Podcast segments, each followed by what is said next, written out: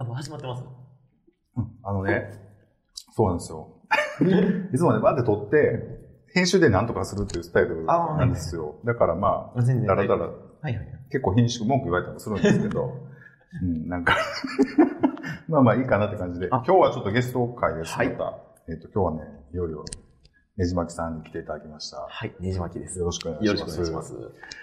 えーっと、まあ最近ちょっと、もう2回目なんですよね、今日ね、会うのが。そうですね。で、そうそう、たまたま、えーっと、ちょうどもう日本に帰ってこられて、そろそろ落ち着いてはるかなと思って、ちょっと DM 送らせていただいて、はいあ、ぜひぜひ一度コラボしましょう。なんて言ってたら、あその日やったよね。そうの日に、あの、光一くんの、あの、バーベキューの時に、直接お会いして、はいで、割といろいろ喋らせていただいて、その説はどうも。楽しかった楽しかったですね。なんかランダムな感じで。そうですね。はい。えーどうしようかな。ちょっとじゃあ、自己己紹介をあお願いしていいですか？はい。お願いします。で、えー世界のネジを巻くラジオっていうポッドキャスト、まあ、ネジ巻きラジオって言ってるんですけども、はいをやって、のポッドキャストをやってるネジ巻きと申します。はい。で、えー2ヶ月前ほど、2ヶ月ほど前まで、えー世界一周旅行に出てて、ちょっといろんな国を旅してました。はいで、えーまあ、あの、もちろん、ゲイストワットに出てるってことで、ゲイですね。はい。で、えーまあ、あのーポッドキャストでは、あどっちかというとゲイの話題っていうよりも、やっぱり映画とか趣味とか、スポーツとか、あーの話をしてて、まあ、若干ゲイポッドキャスト感は薄いんですけれども、たまにゲイについても喋ってるので、うんまあ、もし興味のある方は聞いていただければなと思います。まあ、今日は本当にいろいろ準備していただきまして、ありがとうございます。いえいえ。This is a groove thing. そうそう。あんまりだから、ゲイっていうことで押してないので、そうですね。あの、最近の直近のやつも音楽について、そうですね。サザンオールスターズについて語り。そうですね。だから僕の中で割と音楽とかテック系というか、まあ、えー、ラジオ的なポッドキャストの話題とかも多くて、あの、ストレートの人にも入りやすい、ポッドキャストというか ね、はい。いう感じがしますけど。はい。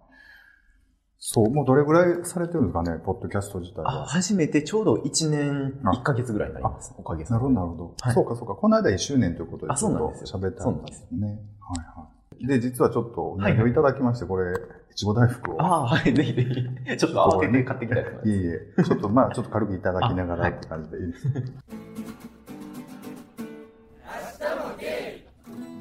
から、ちょっとゲイ以外の話もいろいろできるかなとは今日思っていたので、はい。ちょっとそういう感じで選んでもきたりはしたんですけども、はい。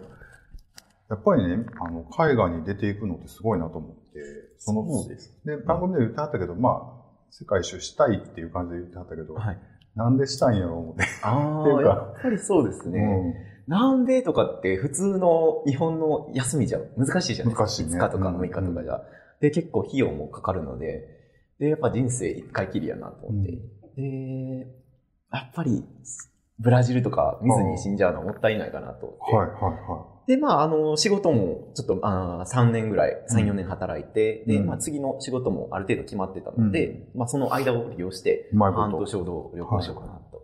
でも、あそこさんも、いろいろ他の国見たくないですか？い。見たい、見たいのは見たいんですけど、はいもう旅行、移動だ、移動に1日以上かかるとことかって、やっぱりちょっと躊躇はしますよね。もう働き出すと特にね。そうですね確かにうんぶっちゃけ移動はどんな感じで、そうです。たい飛行機。いや、大体夜行バスって感じでしたあ。まあ大陸を移動したらもうずっとバスで移動ってことです。そうですね。大陸移動以外は全部バスで、あの、ヨーロッパとかも、本当にずっとバスでちょこちょこ動いてましたし、やっぱりヨーロッパとか結構格安バスが発達してるんで、うんほんまに割と Wi-Fi もついてて、電源もついてて、はいはで、なんかたまにご飯もついてたりして、で、夜行で、まあ20ユーロで他の国ずっと行けたり、で、宿代もカットできるんで、うんそういうので動いてます。そのユーロに、EU に入ってしまえば、もうはいはいパスポートもチェックなくもうなしですね。言葉をどうし合ったんだろうとか。ぱり、まあ、ヨーロッパ圏はまだ英語が通じるんで大丈夫ですけども、まあ、うん。ブラジルとか行ってからは、やっぱり英語も厳いしいので、ですよね。で、頑張って、月焼き場のポルトガルを、こう、ホストの方に習ったりとあかして、まあ、数とかカウントはできるようになりましたけどね。ですね。でも、ほんまに、まあ、頑張って身振り手振りでレベルですね。どうやってこう溶け込んでいくんですか？その、だからツアーじゃないじゃないですか。そうですね。自分でこう入っていく感じでしょ、その街というか。そうですね。で、怖い目にはあったりしてたりする ブラジルで一回ちょっと怖い目に遭いそう、ました。だから、いや、なかなかすごいなと思って聞いてたんですけど。まあ、基本的にやっぱり、あのーやっぱりでもメインの首都とかを中心には回ってたんですけれども、で、えー僕は基本的にそのカウチサーフィンっていう海外のその宿泊、オンライン宿泊サービスみたいなのがあって、まあ無料でリクエストを送って、OK もらえたら泊まれるっていうはい仕組みなんですね。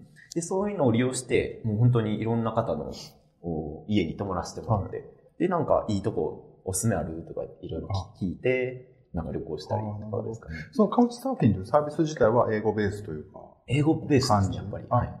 じゃあそうしたらまあ英語ができれば、そこからの取っかかりにはなる、なりやすいですよね。なので、大体、その、ホストをやってる人は、英語がある程度はできる人なので、うんその点では苦労しなかったあですね。、なるほどね。はい今だからそういうサービスがあるので、はいそういうのを使えるというか、はい。自信があればという感じだけど、まあ怖い目にはあんまり、そのサービスについては合わなかったってこの間おっしゃってたとかと思うんですけど、で、一応なんか、レビューとかもあるんで、はいその人の、まあ、評価とかを見て、で、今までどんな人を止めてきたとか、軽く見て、リクエスト送ってますけど、やっぱりその、日本人の確か、ポルトガルであったはい。日本人の旅行者がいて、はい。その方は、えっ、と、まあ、ある、女性の一人暮らしの家に泊めてもらったら、うん。初めの日は全然大丈夫だったけど、うん。翌日から発狂しだして、うん。ほんまに殺されるかと思ったっていう経験があったみたいであ。って、そう日本人の方が、日本人女の子が女の人の本人の、まあ男性の方男性が泊まったらどうこ部屋をま丸々貸す場合もあれば、い。一緒に、一緒の家にとか、ルームシェアみたいな感じで寝る場合もあるとか、いろいうろそですね。よ。本当に鍵をそのまま貸してくれる人もいますし、はい。はいはい全く、あの、初対面なんですけども、自分のプロフィールも一応出る、出て、レビューされてるってことですか？そうですね、あの、僕も泊めてもらった後に、その、あの、宿泊者として、はいはい。あのめっちゃいい方だったよとか、ああ、そういうのはつくんですね。つきますお互いコメントを書くなるほど、なるほど。へえ。なんか日本ではあんまりないってなんか言ってたよそうですね。日本でカウチサーフィンはあんまり見ないですね。やっぱうん Airbnb がちょこっと、それでもやっぱり海外と比べたら少ないじゃないですか。うーん。っていう感じですね。なるほどね。まあ、そういうのを利用して。じゃあ意外とこう、節約しながら行ったってことそうですね。結構お金も、やっぱり 半年となるとなかなかパッとは使えないので、そうそう節約していきましたね。そう。なるほどな。そして具体的にはエアのチケットはどどういう感じで買うんですか？エアのチケットはやっぱり何ヶ月か前にある程度、まあいろいろ計画立てて、うん。で、安いチケットを見つけたら、もう即買うって感じです。買って。はい。なんで、ほんまに、まあ一番びっくりしたのが、その、アイルランドのダブリンから、はスコットランドのグラスゴい。はい。ー、あ、エディンバラですね。エディンバラに飛んだ時に、はい本当にまあ朝早いチケットだったんですけども、はそれが本当に10ユーロとか、あ、違う違う、5ユーロかな。5ユーロめちゃめちゃ安かったんですよ。安い。うん。で、その、初めが、飛行機が、もうなんか神戸から京都まで行く感じですよ。びっくりして。あ、すごいね。でもヨーロッパほんまにそういう安い交通手段が栄えてますね。バスも飛行機も。まあそれはそのシーズンオフとか、まあその時間帯ずらせば全然値段が変わるってこと変わりますねなんですかね。。朝のチケットはかなり安いです。いや、僕も最近はそんなもう、2泊3日ぐらいでしか旅行に行かないというか、はいもうそれこそ韓国とか台湾とか、い近くばっかりだから、なんかそういうこう、もしかしたら帰ってこれないかもみたいな旅行ってすごいなと思って。あ。昔のなんか旅行みたいにね。すごいですよね。そうやっぱり世界一周旅行で結構亡くなってる方も多くて、うん。つい先週、あの僕も行ったペルーで、うん日本人旅行者、世界一周中の人が車にひかれて亡くなったみたいで、うんやっぱりリスクっていう面ではありますね、正直うん。いや、ねじまきさんも全然リスクを受けてっていうか、なんか、そあれはそのまま自然治癒ししたってことですか？そうなんです。こう手見てもらったかると思うんですけど、そうそう、この間みめめ 結構これも綺麗に治った方で手が。そうそう。うんいや、マジそんな、動い、動かせてよかったよねっていうか、そそうれって、どうかな？ビビるわ、そんな。なんか、だから、だから、それこそさ、病気とか、まあ、むっちゃ歯が痛くなるとかね、例えば。はいはいはいそんなんも、ほら、心配になったりするから、僕なんかは、だから、うん、なかなかすごいなと思いながら 思うんですけど。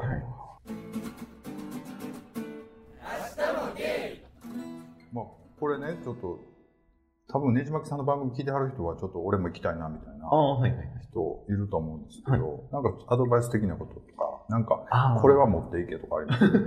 おすすめはそうですね。やっぱり日本のお土産はほんまに100均とかのお箸とかでもいいんで、あ絶対持ってくのと、あとは、あーあれですね、ピンとか、うんあの、安全ピンうん。って意外と役立って、あの、カバンとかって、ちょっと開けられるかどうか不安になるじゃないですか、その、うんチャックっていうかですね。うんで、それとかも安全ピンでピッと止めとくと、そのバスとかでも取られないですし、うん。え、っていうのがどういうことですか、まあどこを止めるんですか？安全ピンで、この、チャックのところをチャック同士をこあう、止めるわけですよ。止めるとこくと。こう閉めて、これやったらこう、パッと開けられるじゃなあ、いですか。開けられる。こう安全ピンとかやとこあう、ピッて閉めて。ちょっと一手間かかるようにしとくってことですか？そうですね。やっぱりバックパックのあんまり開けへんとことかそこで止めといてっていう感じとか。確かに。でも、全財産も、全財産というかね、持って移動するのはちょっと怖いそうですですね。ね。冷静に考えると。あと、基本的にやっぱり、クレジットカードとデビットカードとかをいろんなところに分けて持っておくとか、まあ、いろいろ工夫はしてましたけどね。でやあとは、うん日記は毎日書いてたりしました。やっぱり、その時じゃないと、おおあの体験できないその感情とかうん。記録しなあかんなと思ってて、それでもバーって取られた時には、その日記は大丈夫なんですか？あ日記は一応スマホでやってるんですよ。はいはいはいはい。で、なんか、時間とか、はいあの GPS で位置とかも保存してくれるアプリがあって、はいはいはい。だからこう、メモをパッと起動して、はもう時間のスタンプをこう打って、はいパッと打ってくれるって、で、かつ GPS も入るんで。で、そこで何々が美味しかったとか、ああ。後からもすぐわかる。そうですね。うん。できるだけ記録ができる体制を整えておくのは。大切かなと。記録ね、大事ですよね。そうですね。まあ写真とか撮りますけど、文章とかも書く習慣がないとね、書かないですもんね。ね。じまきさん自体はもともとその外に、こう、出てきたりとか、はい。人が見たいっていうのは昔からだったんですか？その学生時代。やっぱりそうですね、映画とか音楽、まあ日本も好きなんですけど、うん。あのーあハリウッド映画はもちろん、はいはい。洋楽とか好きなので、で、初めて、えーか海外を一人旅行したのが、は大学の2回生のはアメリカ横断旅行だったんです。はそれも、その、大学1回生の時にも、丸々夏休み働いて貯めたお金を、2回生の夏休み、夏休み1ヶ月かけて、アメリカをロスか、ロサンゼルスからニューヨークまでい。はい。真ん中を横断したんです横断して。その体験がやっぱり忘れられなくて、すそごいれは基本的にはバスというか。それもバスですね。あ、バスグレイハウンドバスでこああ。まあ、それこそ地図を見ながらここに寄ってみたいな感じう。で。そうです。で、当時はその、1ヶ月パスみたいなのがあったんで、それもそんなに高くなくて、うんなのでそれを使って、ちょっとカウチサーフィン使って泊まらせてもらったので、そのすごい時からもカウチサーフィンは使ってましたねああ、なるほどね。だからまあ、ちょっと慣れてるっちゃ慣れてるんですけど、それってでも、10年ぐらい前とかですか？だいぶ前ですね。10年はいかないです。ああ、ですよね。5、8ぐらいですね。うんはいすごい若いんですよね。なるほどですね。すごいでもそう、やるかやらないかっていう感じなんですね、結局。やりたい人は多分やるし。そうですね。セクシャリティの話になると、その時には別にあんまりゲイっていうのは意識せず行った感じそうなんですよ。僕、大学3回生、4、3回生ぐらいで気づいたので、ゲイっていうのを。なので、2回生の時に旅してて、全然気づかなかったです。ああじゃあまあそういうのもあんまりスルーしながらアメリカには滞在してたって感じ知ってましたね。でも、あのーなんていうんですか、ロサンゼルスとかはやっぱり、すごくゲイシーンが強いので、あの、ハリウッドの、ウエストハリウッドとかは結構有名なゲイタウンなんですよ。うん。なので、なんかあの、レインボーのいろいろあるなとか、まあゲイの方はもちろんいた覚えはありますし、で、なおかつ、えーサンフランシスコに行った時は、あの、有名なキャストロ通り、うん。あの、ハービーミルクさんとかがいはいたとこも通ったりしてましたああし、もう、でも、まあ、かんぶ観光レベル外部から見てるっていう意識ですよね、当然ね。当事者っていうことじゃなくて。えー不思議な感じがしますよね。でも、得てしてそういうもんだったりするでしょう。なんか情報とかって、すごい自分がすごいアンテナ張ってると、どんどん入ってきたりするけど、あんまりね、興味がないというか、知ら関係ないと思ってたら割と素通りしてしまうから。そうですね。うんでもそういう意識でアメリカを横断したっていうのは貴重な経験かもしれないですね。もしもガンガンに、なんか、ゲイクラブ入り浸ってみたいな。とかもう、それこそもうゲイばっかりをカウチサーフィンみたいな感じに。なってたらまた全然エピソードとしてはね、違ってて、うん、そうか。たりするので、はい。そういう意味では、いろいろあったんかなと思うんですけど。はい。なるほどね。まあでも細かい話はここからまたこうコンテンツとして出していかれるかなとそうですね。思うんで。各国ちょこちょこは喋っていこうですよね。はい。ぜひね、あの、ねじまきさんの番組とか、あとブログもされてるので、そうですねいうのをちょっと見て、フォローアップしてほしいなと思うんですけど。はいとね、ちょっとこれ話題変えて、収録についてちょっと聞こうとか。あ全然いいです結構、そうそうポッドキャスト界でももう別にこうしろみたいなのないですからね。スマホで。アプリでやってる人もいますし。そう。で、ついここ2年ぐらいでその、アプリを使ってというか、スマートフォンを使って配信するっていうプラットフォームがいっぱい出てきたので、はいもうそれこそそんなソフト使わず、もうフリーで5分ぐらいバッと喋って出しちゃうみたいなね、のもあるので、はい。そういう意味でこう、どれがいいとかないんですけど、でもこだわり出すとキリがないでしょ。キリがないですね音声ってね。はそう。で、こう、ねじまきさんは今どうされてるのかなと思うんですけど、まあ僕の場合、割とほんまにシンプルで、個人のポッドキャストなんで、はい。で、えー、まあ、いつも使っているのは、あの、マランツっていはいうドイツ製のはいマイクですね。有名なメーカーなんですけど、その USB マイク、コンデンサーマイクを、まあ、パソコンに直でつないで、はい。で、 Audacity っていう Windows では有名な結構はい老舗のええ音声編集アプリを使って収録してます、ね録音してる。はい。Audacity 使ってる方多いですよね。多いですねあの、Mac でもあるというか、あれフリーの、Linux でも多分あると思うんですけど、はいはい。そうなんですね。で、編集もその Audacity かけて、で、やってますね。いらんとこカットしたり。そんなに最近はいじってないですね。昔は綺麗にやってたんですけど。まあね、続けようと思ったらね、はいどんどん楽な方に なりますよね。うんあと僕、あんまりないかもしれないです BGM つけながら喋ってますね。なんか、一人で話してるのを自分で聞くのが嫌なんですよ。ああの、聞いてる方は別にいいかもしれないですけど、はいはい。こう聞き直すときなんか自分一人で語ってるのがちょっと恥ずかしくて、で、BGM つけてるんですね。あれは後付けなんですか？後付けの時に？あ後付けですなるほどはははそうですね。BGM、はあれ、あります聞く方としては邪魔ですか？い。いやいや、あってもいいと思いますよ。あの、結構ね、沈黙する時があるでしょ。ありますね。その時にやっぱり BGM 鳴ってた方が、こう、聞いてる人はびっくりしないというかそう。重くならないですね。昔は聞いてたりしたんですけどね、沈黙が鳴って。もうめんどくさいから、もう全部カットするっていうね。その、海外に行ってる時は、そのマランツのマイクと、ラップトップで撮ってたってことですか？あ、その時は、あのーもうちょっとちっちゃい、はい。あの、ハンディ IC レコーダーみたいな、あはいはい。まあこういう感じのズームのを使ってて、はい。もうちょっと安いやつですけど、うん。使ってて、まあそれで、なんか、モロッコの市場のフィールドレコーダーとか、あはいはほんまはその行ったそれぞれの街の音を取ろうと思ってたんですけど、は結局めんどくさくてやらなかったですけど、まあちっちゃいボイスレコーダーうでん。録画して、で、MP3 を後でいじってって感じで。で、今、プラットフォームとしては、えっ、と、何で出してはるんですか？あえっ、と、ワードプレスで、まあブログにブログのや音声をつけて RSS で配信ですね。あの、もう一個のテック系のやつは、あれですよね。あアンカーでアンカーでやってるんですよね。ポットモットニュースなんですけども、なテック系の専門の番組で、うんでもそれはほんまに手間かからんようにスマホでパッと喋ってあ出してますね。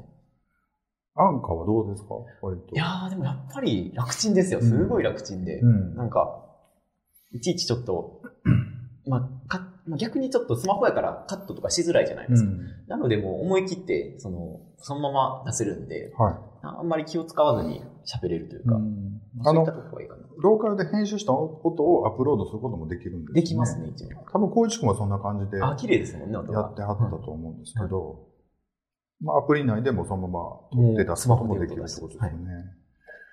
結構今アンカー使う人も増えてきて、増えてますね、結構。やっぱりでも日本主導のものじゃなくて、やっぱり ね、黒船の方にみんな乗っていくんだなと思ったりは するんですけどね。うんなんでなんでしょうね。いつもそれ思うんですよ。なんか技術的には全然できるのに、なんかちょっとしたことで全然使ってもらえないというか、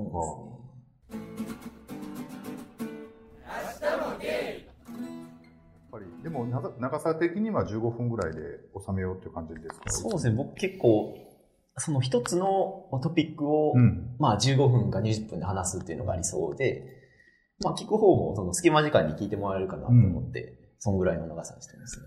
あれはもともと台本というか、まあある程度その事前にこういうこと喋ろうっていうのをずらっとなんか箇条書きで書いて、うん。で、その隙間をこう考えながら話していくっていう感じです。ああ。なるほどね。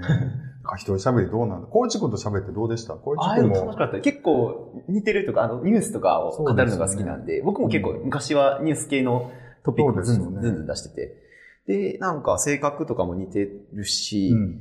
で、えーまあ、オープンマインドですし、うん。で、まあ、若い方なんで、うん。まあ、年代も似てて、そうか。年代は似てますよね。そうですね、ん5歳か6歳ぐらいの離れ。あ、そうかそうか。ねじまきさんは20代なんですよね。そうですね、あ26、7ぐらいあ、ですよね。あ、ごめんなさい、ごめんなさい。そうか、そうか。コチ君が30あそうぐらいでしたよね。はいあ、そうですよね。じゃあ、時系列的に言うと、その、はい 時系列じゃないわ。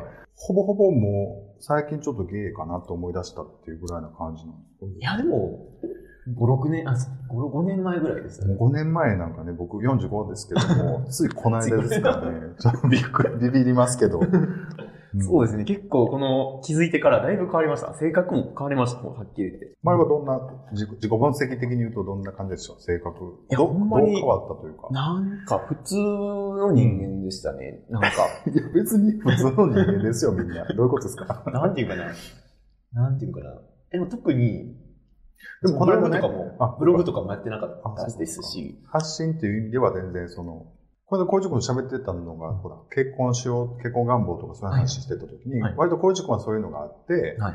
無理やりちょっと女の人と頑張ってみたりしてた時があったけど、すごくしんどかったみたいな話を言ってはったかなと思うんですけど、ねじまきさんは割とそういうのはなく、なかそんなにね。だからそういう意味ではそんな、ある意味こう、なんだろう、そこまでこう、気づく必要もないというか、その、まあ、それこそこうなんか趣味とかね、はい。仕事とかで、どんどんこう力を発揮することで別にそんなストレスたまらないのかなと思うんだけど、やっぱり、やっぱりセクセックス的なことというか、はい。そういうのが気づいてしまうとやっぱ気になりますよね、そね。そうですね。今、なかなかそういうことできてないですけど、やっぱり今、時間があればやってみたいろいろ、ゲイ活はやってみたいと思いますし。そうね、芸術活動って何なんでしょうね、でもね。それこそでも逆に言うと、はい世界が見たいとか思ってても、うんみんな行かないわけだから、ね。そういう意味では、やりたければやるしっていう感じではあると思うんですよね。うん。ね VR は、あはい。あの、見たりします？あ、もちろん好きです。結構テック系好きなんで、VR も結構注目してましたね。?VR ね。はい。あの、み持ってはりますか？機機械的なことで。えっ、と、僕あの、簡易的な方しか持ってなくて、あはいはいはいオキュラス持ってはるんですよね。オキュラスの昔のやつね。ああ、のいいですね。GO のやつ、Go ですけど、ああの、昔というか、その、一世代前。そう、一世代前。うん、そうそうそう。それで、その、アダルトを見たときに、ああ、はい。言ってはりましたね。ここういうことなんやと思ったんですけど、なかなかね、衝撃的でした、あれは。あうん、本当にこう、マトリックスというか、はいはいなんかああいう SF がもう割と生きてるうちに来るかも、みたいなあ。感じで思いましたけど、そうですねあれがでも進んじゃうと、本当にその自分、例えばね、なんか自分、自分の体をこう変えたりとか、例えば整形してこういう風に見られたいというのが、い全部そのバーチャル的な空間で叶ってしまうんですよ。手紙にね。で、割とそれで騙されてしまうから、だからそういう意味ではもうなんか、すごいなと思いながら、そういう妄想を語るところがないから、はいまだちょっと、まあ技術的にはちょっとまだ早いというか、はい。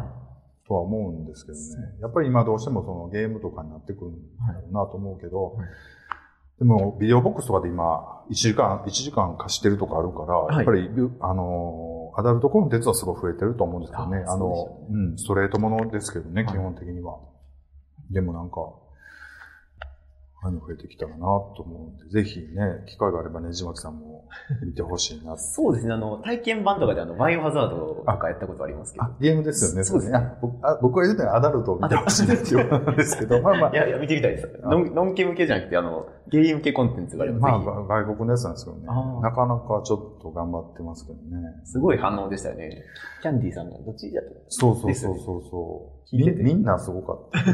まあ、まあ、ね、どうなるんだろうって感じですけど。最近、その、知り合いにその USJ 向けにうん。VR のコンテンツ、うん。まあ、例えばなんかエヴァをやってたりするじゃないですか。エヴァの動きながら VR をつけてん。体験するっていうのは、はいはい。そのコンテンツ映像を作ってる方がいたり、うん。で、なんか、あなんあのーなんていうんですかね、最近はその味覚とか嗅覚に結びつける、えーテクノロジーが増えてて、で、なんか、あの、寒天とか、うん。あの、こんにゃくとかうん。自体、あ寒寒天とかこんにゃくなんですけども、ああの、鼻とかにセンサーをつけて、うん匂いとうん。合わせて、えーかつその、そのこんにゃくに、その、なんか別の食べ物のうん映像を重ね合わせて、うん。もあの、食べるっていう感じ AR でね。そしたら本当に味とかもうん完全に別の食べ物になるらしくて、なるほどで、例えば他、クッキーとかちっちゃいクッキーでも映像でこの大きう。なんクッキーの板みたいなのにして、で、それで食べると、もう食欲も全然それで満たされるみたいですし、はいはいはい。まあそうなるとやっぱり、まだまだできることは大きいかなと思大います、ね。きいし、うんまあ、ぜ、騙されると思いますわそうですね。うん、確かに。うん他にもなんか、刑務所体験コンテンツとか、うんなんか、防災実際の地震を体験してみるとか、まあ、そういった方向にいくらでも広げられるんじゃないかなとは思いますね。いろいろね、うんなんかそういうのはいっぱいやってて、結構お金もつきやすいみたいですけどね。そうそうね。うん。実際どんなのを見てみたいですか ?360 度。360度、300、僕が見たのはね、3D のああ、はい。180度のはいはいはい分なんですよはい。やっぱりね、その360度を割と納得する映像でやろうと思うと、ものすごい 8K とかじゃないとダメで、うんあの、オキュラスではちょっと無理なんですね、まだね、その、よあの、性能的に。はい。だから、その 3D の180度で見てたんですけど、はいはいなんかね、最初はもう匂いがしてくるみたいな感じがしました。ね、あれは何の匂いなんでしょうね。でも経験からくる匂いだと思うんですけど、なかなか生々しい話です。すごい。え、それは、その VR を活かした動きをするんですか？それとも普通の？あ、違うね、VR を、だから本人に奉仕してくれるみたいな。あうんだどうやって撮ってるのかちょっとわかんないけど、多分、その目線のところにカメラをつくつけてやってるとは思うんですけど、それなりの演技をキャストもするから、あその出てる人もね、男優も。それをやってみたいですね。そうなんですよ。なかなかちょっとびっくりするんですけどね。なんかあの、ポッドキャストでわーわー言ってから何も反応がないから、みんなでもこっそり見てると思うんですよ、絶対。なんか、うん、なんかね、そう。だから日本もああいうのをするんだろうなと思うんですけど、そうまあ KO とかね、あの辺がまたやればいいと思うんですけど。DMM ね。そうですね。うん。だから、ノンケ向けのやつはいっぱいあるんでう、もう、すごくそれこそ、あの、アプリもありますしね。うん DMM のアプリが。うんうん。あの、オキュラス用のやつもああるので、そうなんですよ。だから、ネットフリックスもアプリあるし、はい Hulu も海外の Hulu 向けのアプリはあったりとか、はいネットフリックスは全然、あの、オキュラスで見れて、すごいあの、大スクリーンで見てるみたいな感じで、うなのやってみたい。見れるんですけど、はい。でも2時間はやっぱり目が疲れるので、うんうんアダルト向きですよね、まだね、今。うん、そう。でもあれ目が疲れなかったら戻ってこれなくなると思う、多分。あっていう話。ー まあ、現実を超えちゃうレベルが出ちゃうと、本当にそっちに行く人が多くなるかもしれないですね。うん。そまあ、まだ現実には追いついてないのが正直なところかな。う。いや、でもね、結構来てます。現実よりは、全然、あの、いや、だから難しいとこですよね。だから生身の女の、例えばのストレートで言うと生身の女の人のめんどくさいところが全て ファンタジーで処理されるから、もうそれでいいっていう男の人は出てくる可能性はありますよね、その、もちろん。うん、なんか、そのみんな語ってほしいと思うんですけど。ちょっとやってみます。そうですね。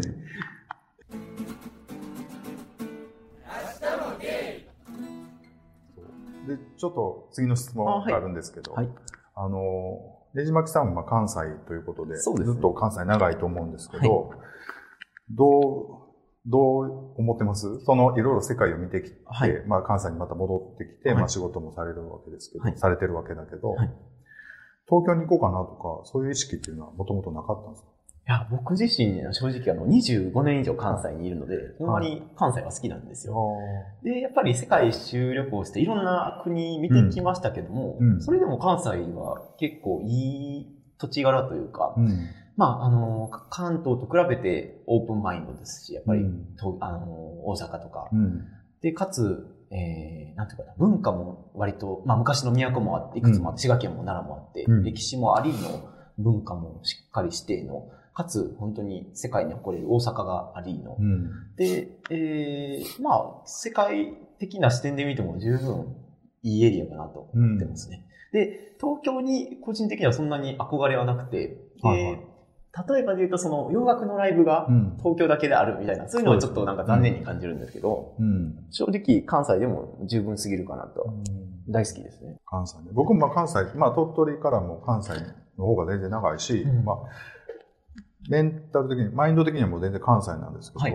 一点残念なのが、はい。これ別にね、吉本の悪口では何でもないんですけど、お笑いっていう意味で言うと、はい。やっぱり東京の方がオプションがすごく多くて、ああ、それはそうですよね。でね、吉本も劇場持ってるから、うん。吉本の芸人さんも見れるし、うん。プラス、その、例えば、東京エレキテルとか、あーあれ何やっけ、事務所。えっ、と、あの、爆笑問題の事務所ね。あ、タイタンタイタン、タイタン。うんそうそう。爆笑問題とか、お笑いライブとか、小劇場とかの文化的なことで言うと、やっぱ東京の方が全然、それはそうですね。うん、見れるから、そういう意味ではすごく羨ましいなと思ってるんですけど、ただまあ、吉本でええんだったら、吉本劇場ね、京都にも祇園もあるし、あの、大阪も2つあるから、まあいいんですけど。まあでもすごいですよね、東京は。芸的なことで言うと本当にうん東京だけですからね、あそこまでできるのは。そうやね。まあでもすごいピラミッドができてるっていう見方もできるから、そういう意味ではその上の方に入れればいいけど、うん。まあね、みんながみんなその楽しめるわけではないかなというか、うん。という気もしながら見てましたけど、まあその年齢によってこうね、見方も変わってくると思うんで、はい。でも20代の頃だったらちょっと東京に行ってみたいなとか思ったんじゃないかというかとりあえずその、まあ半年ぐらいちょっと海外に行って戻ってきたタイミングで、まあ仕事は東京の方がいくらでもあったりするじゃないですか。だからそういう意味ではそういうのってなかったのかなと思ったりしたんですけど。やっぱり地元の、まあずっと住んでるっていうのはやっぱでかくて、うん。まあ東京にもともと住んでたらやっぱ東京がいいとは思うんですけど、あそうやね僕ずっと関西なんで、で、友達もこっちに多いですし、うんそうですね、そのコンサート的なこと以外では割と満足してますね。あとやっぱり東京美術館とか多いのは羨ましいかなと思うんですけど、うん、ぐらいですね。そうですね。なんか文化的なことで言うと、いろんな楽しみ方ができるのはやっぱり東京の方がありますね、やっぱり。多いよね、その、うん。と思ったりして。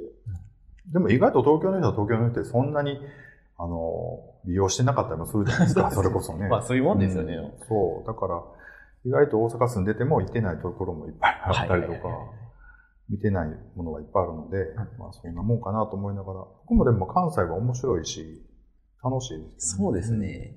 そう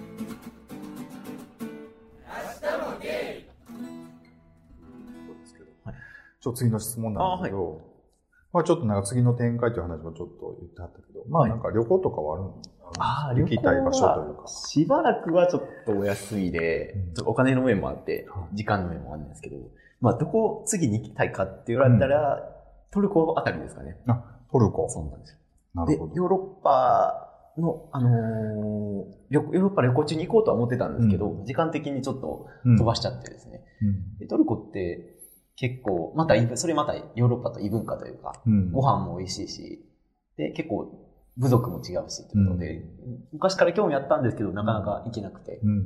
次行くときはトルコ行こうと決めてますね。なかなか羨ましいですね。いえやっぱ行くんでしょうね。なんか、イスラム圏ってすごくハマる人はすごいハマるらしいです。いや、本当にモロッコ行きましたけど、違いますよ、うんほんまに。びっくりしました。やっぱりなんか、僕こう、ちょっとスペインの勉強とかしてたことはいはいはいしてたのうで、んそのモロッコとかであの、その十字軍とかのとこで、あの辺ってこう、モロッコはイスラムが取ってたじゃないですか。で、なんか、それで、こう、技術的、科学技術的にもすごい、先に行ってたんですって、あの、イスラムの方が。あ、その時のキリスト教圏よりもあね。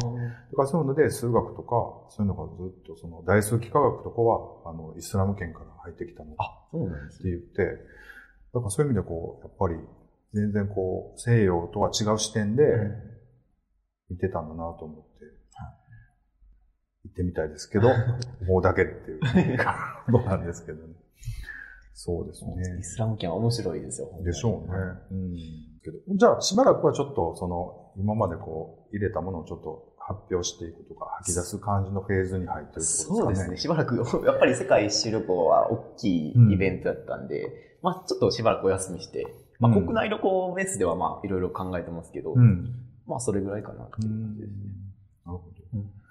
基本的にはもう一人で旅行するのがいいです？いや、あの、まあ友達との旅行ももちろん好きなんですけど、やっぱりパッとなんか今日はサーフィンしようって、なかなか一人じゃできない、あの、多人数じゃできないじゃうないですか。ん。で、レストランとかも自分の思った通りのとこ行けるんで、うん。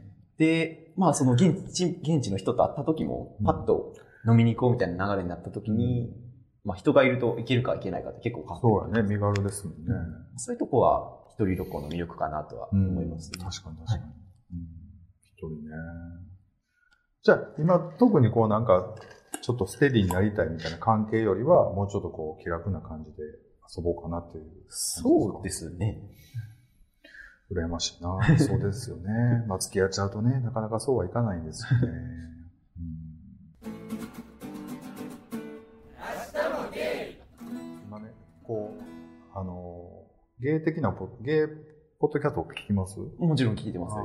今流れとしてはさ、はいその YouTube で音源を配信するっていう人たちも結構い,、て、まあいますね。と、まあ、昔ながらと言ったら変だけど、まあ音声メインというか音声だけを配信っていうのがあるじゃないですか。はい。で、まあ、ちょっとそれの、どうなっていくんだろうというか、両方に出してるとこもあって、はい。あの、玉川さんなんか多分両方に出してはると思うんですけど、そう。そういうのをどう見てはるんかなと思って。ああ。っていうか逆に言うと、その、ねじまきさんは YouTube しないのかなあ一応アカウントはあるんですね。はい で、二つ三つだけ書いはい置いても、置いてて。うんで、僕としては、あの、とりあえず、親とかにカミングアウトしてないので、うん。で、顔出しせずに済むっていうところで、ポッドキャストをうん選んでるんですよ。確かに確かに。はいで、まあもちろん今の、あのー日本の環境でいくと、間違いなく YouTube の方が有名じゃないですか。うんポッドキャストなんかよりも。で、まああのー全然その、ポ YouTube の方にに投稿するっていうのは全然ありやと思ってますし、まあ顔出せるっていう方は、全然そっちでもいいかなと思ってますね。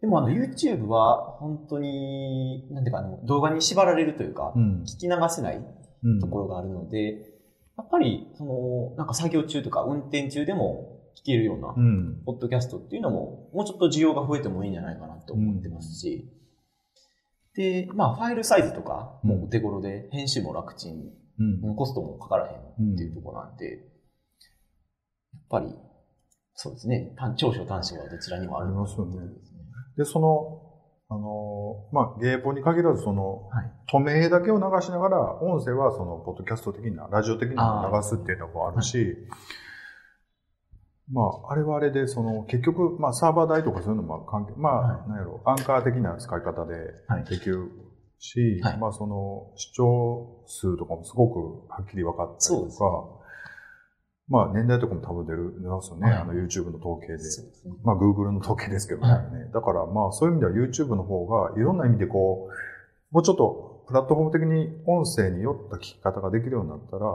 今その課金してたら、その、オフラインというか、何やろ、スリープじゃないや、そのバックグラウンド再生が今できるのああ、はい YouTube 見で、るそうです、そうではい。すうん。だからそういう意味では、あの、音声だけ流すのでもできるできるんですよね。うん。あともう一点あるのが、その、今、リアルタイムでその顔だけを別に差し替えるっていう技術もあるから、あまあ顔が問題なんだったら、あの、それができるとか、なんか、そそ面かの、ぶってやるとか。そう、中国の方でね、なんかその、修正するアプリを使って、はい。でも実はおばさんだったっていうのがバレたってなったでしょ？だからまあああいうことですよね、はい言ったらね。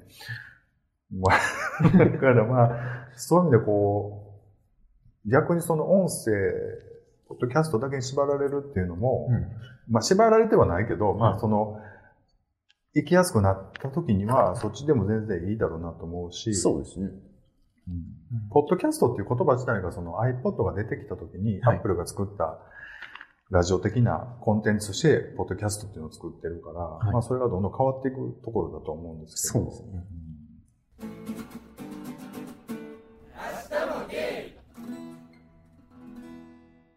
でね、マネタイズちょっと考えを、喋ろうかなと思って、あはい。ちょっと今いろいろ考えはい。て、今4つぐらいあると思うんですけど、はいお金集める方法が。はい。で、配信内でコマーシャルなスポットコマーシャル CM を出すっていうのは、結構有名なポッドキャストをやってたりするんそうですね。ですけど、まあ、これ問題はだって1年前の配信でもその時のコマーシャルがついてしまうので、あーまあ、それはそうですね。だからそのコマーシャルの種類を選んでしまったりとか、はい。するのはあると思うんですけど、ただお金を、の受け渡しとしては割とシンプルだと思うんですよ。そうですね。まあ、月、あの、再生回数、こんだけやったらいくらみたいな、簡単に決められますし。うん。売り、売り切りですよね、言ったらね。そうですね。それはその配信者と、まあ、スポットを出したいという、まあ、イベントの告知とかが多いと思うんですけど、はいはいはい。あとはその、もう一個あるのが YouTube はい的なやつで、プラットフォームで流す。まあ、多分アンカーもそっち側に行こうとするんだと思うんですよ。あの、リスナーさん増えてきて、はいスポンサーついたらね、そのリアルタイムで、な投げ銭っていうやつですね、要するに。いや、投げじゃなくてじゃなくて YouTube の場合みたいに、こう、途中でブチッと止まって、あ、そっちの方ですね。リアルタイムのスポットが入るみたいな。ああ、はいはい。そう。で、まあ、プラットフォーム依存のそういうのもあるのかな。はい将来的にはですね。はいで、あと、もう一個考えてられるのが、パトレオンみたいな、なんかその、毎月、このグループを支援するっていうのを作ったら、はいはいはい。その人だけに聞ける音源を配信するみたいなはいはいはい。感じと、まあ一般にパブリックにする音源も込みでみたいな感じで、毎月その、パトロンを募集するみたな。はいいはい。会員制のやつですね。そうですね。まあでも YouTube の投げ銭とはちょっと違いますけどね。そうですね。うんでまあ、アンカーの方もその、スポット CM 以外に、その、本当に投げ銭制度も出てきてますあ、し、そうなんだ、はい。日本でもあるんですか？日本でも一応アプリの、あ。ここには出てるんですけど、ああの、アメリカしかそのあやり取りはできなくてね、多分クレジットカードの関係とかだと思うんですけど、はいはいは一応その投げ銭制度的なのは出てきてますい。ね。まあその YouTube で言うと、そのなんか、あれですよね、スーパーチャットみたいなやつあそうですっていうことですよね。はあ、はあは僕最近その、仕事内、仕事の後輩のちょっと、6歳ぐらい若い、はいまあ20歳ぐらいの方がおられるんですけども、その人と喋ってたらやっぱり YouTuber とかが好きな方なんですね。うん。でそしてなんかお金の使い方とかの話になって、うん。で、まあ、もっとお金があるなら、なんか YouTuber さんに寄付したいな、みたいな話をされてて、で僕、その、なんか配信者に対して、投げ銭するっていうのはあんまり考えたことがなくて、で、まあ、そんなに年も離れてないのに、やっぱ意識は全然違うんかな。なんか実際されたことってあります、なんか有名な配信者に僕はね、ないんですよ。はい。ないけど、その、スーパーチャットをしたことはないけど、はい。あのーないですね。ないですよね。あのー、なんやろ。あんまりいまいちピンと来てないってはいはいいう感じかな。ただ、あの、チャットに、その、はい生配信してるところの横にチャットでこう、いくら入りましたみたいなの出るやんか。はあれを見ながら、なんかこう、ちょっと、俺もこれぐらい入れたってもええかなみたいな気持ちになるのはわかる。なんなんやろ。その番組見ててや。で、まあ、そう、顔出ししてたりとか、はいまあ顔出ししてなくても、まあ、こう喋ってたり、こういろいろ、こう、コンテンツ作るというのは大変やからね。そう。ね、応援したいなと思うけど、その投げ銭っていうのが、ちょっと僕の中ではちょっとよく分かってなかったりはするんだよね。なんか。でね、そのもう一個、クラウドファンディングっていう。集金の仕方もあると思そうんですすけど、これは、例えば、ポッドキャストで言うと、なんかその、例えば、ワンシーズン10 12本、例えば30分間番組をこういうコンセプトで撮りますっていうのが、例えば人気ポッドキャストになったら、そういう集め方もできると思うんです。はい。で、その、まあそのプライズ、なんて、プライズっていうのかな、その特典は、まあ番組内でなんかをよ、えっ、と、名前を言うとか、はい例えばゲストとしてなんか。出てもらうとか、なんか喋ってもらうとか、はいっていう感じの、もうそのプロジェクトごとに、あの、集計してはい。っていうのもあるかなと思って。こっちの方は僕、僕、個人的にはお金出す側としてはこっちの方が出しやすいかなって感じがするんですよね。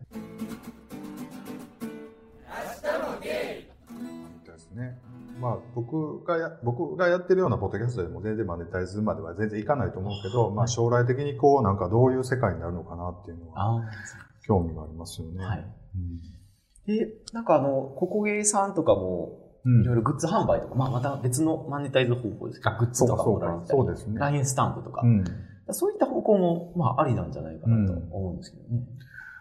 そうですよね。まあ、LINE スタンプね、そうですね。この間売り出しました、ね。ああ、出てましたね。そうそうそう。まあね、T シャツとかはい。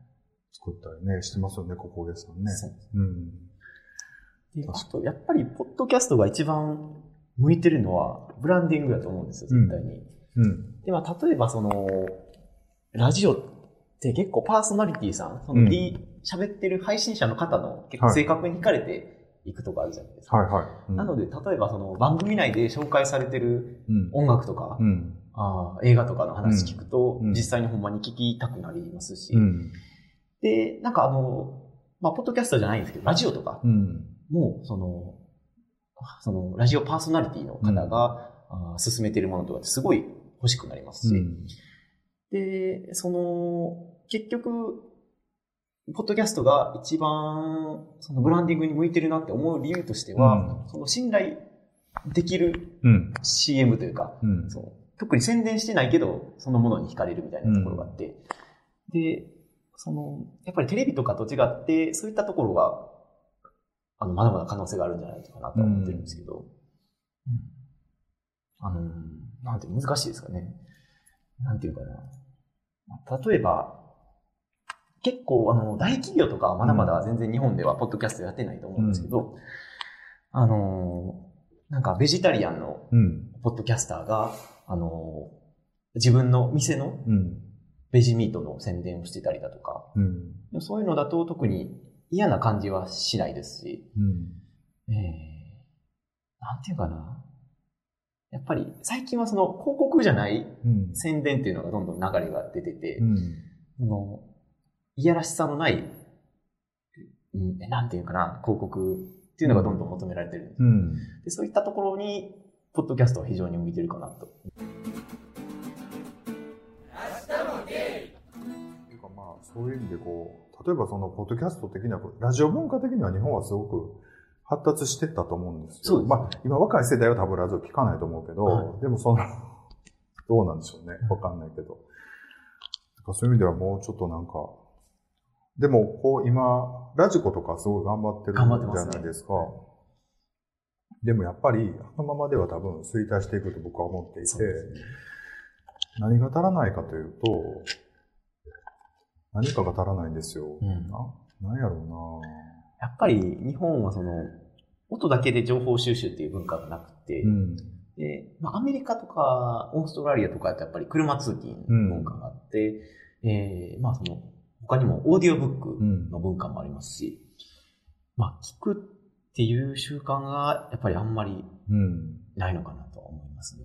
その世代問わず。うん。そうかな。まあ結構ラジオは聞いてたけどね。ラジオはそうですん。ただまあそうね、オーディオブックなんかはないよな。確かに。まあラジコもすごい頑張ってるサービスだと思うし、すごい楽しいんですけど、やっぱりね、コンテンツが 面白くないのかな？そうですね。オーディオブックとかも最近日本で出てますけど、うん基本的になんか、あの、ありきたりなビジネス書だったりだとか、うん。あんまり役に立つかどうかが微妙なコンテンツばっかりなんで、その辺がもったいないところやなとは思う。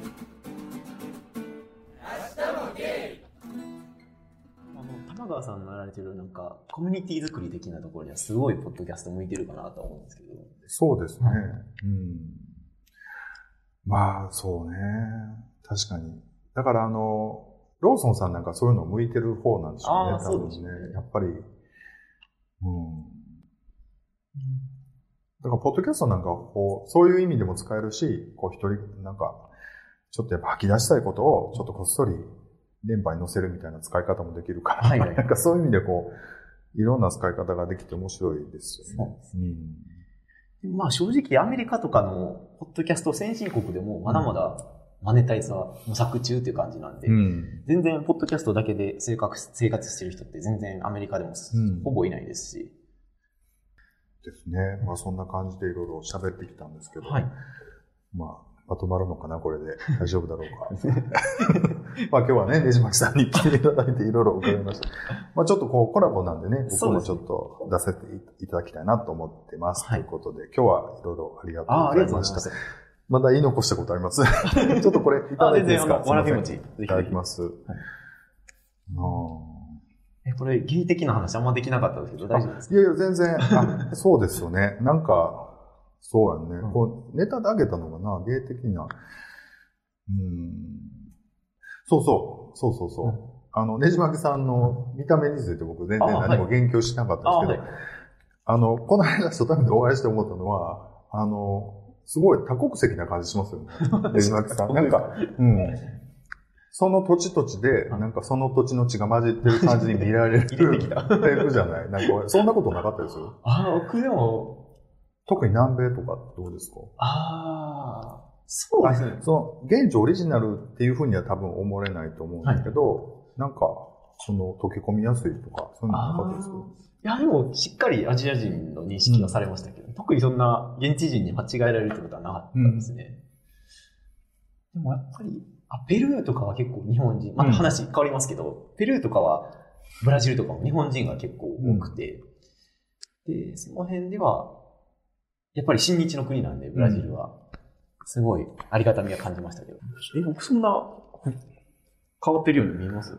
典型的な、日焼けしてるかああ、そうかもしれない。結構焼けてますね、今。どこで焼けはったんですやっぱり、ブラジル、か。あ、とかそうか。さ、まだ、色が落ちてないとか。落ちてないあ、そうか、そう数か。この間ほら、ヶ月前の。夜にお会いしたんで、あんまり分かってなかったですかね。そうかそうか、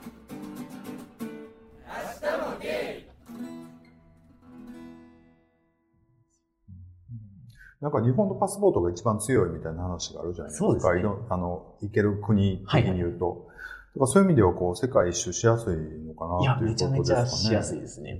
で、結構やっぱり日本人ってもう正直平和な国じゃないですか。うん銃も持ってないし。うんで、明らかにもう、その、入国審査とかでもうん。他の民族と比べてパッと通してくれるというか、うん。ほんまにすぐスタンプを押してくれたり、うん。で隣ではなんかインド風のうん。男の人が、なんかめっちゃ長いこと止まってるのに、うん。なんか自分がこうすぐスルーしたりとか、やっぱりどこの国も行けるって割かし珍しいですし、うん。アメリカ人も、まあ、最近キューバはオープンになりましたけど、うん。アメリカ人は結構中国に行くのも難しいですし、うんで、まあ、モロッコとかでも他の国に行こうとすると難しいみたいですし、なかなか、そうですね、旅行するだけでも難しい国はうんあるので、そういったところはありがたかったですね。そうね。その辺はちょっとこう、幸せな話ですよね。そうですね。うんだから若い人はまあどんどん行くべきなんですよね。ちょっと無理してでもというか。はいうん。なるほどな。まあ芸に限限らずということですよね。そうですね若いうちははい外にどんどん行くべきじゃないかっていう、ねじまきさんの アドバイスということで。いや、今日はありがとうございました。ああ、ありがとうございました。本当に。まあこんな感じで、そうですねあり。がとうございます。ねじまきさんでした。まあ、また関西にもおられるんで、いつでも呼んでいただけたら。そうですよね。またなんか面白いことしたいなと思ってます。そうですよね。なんか、今度ね、行動するんですけど、もし、公開収録でした。10月の、Hasta poder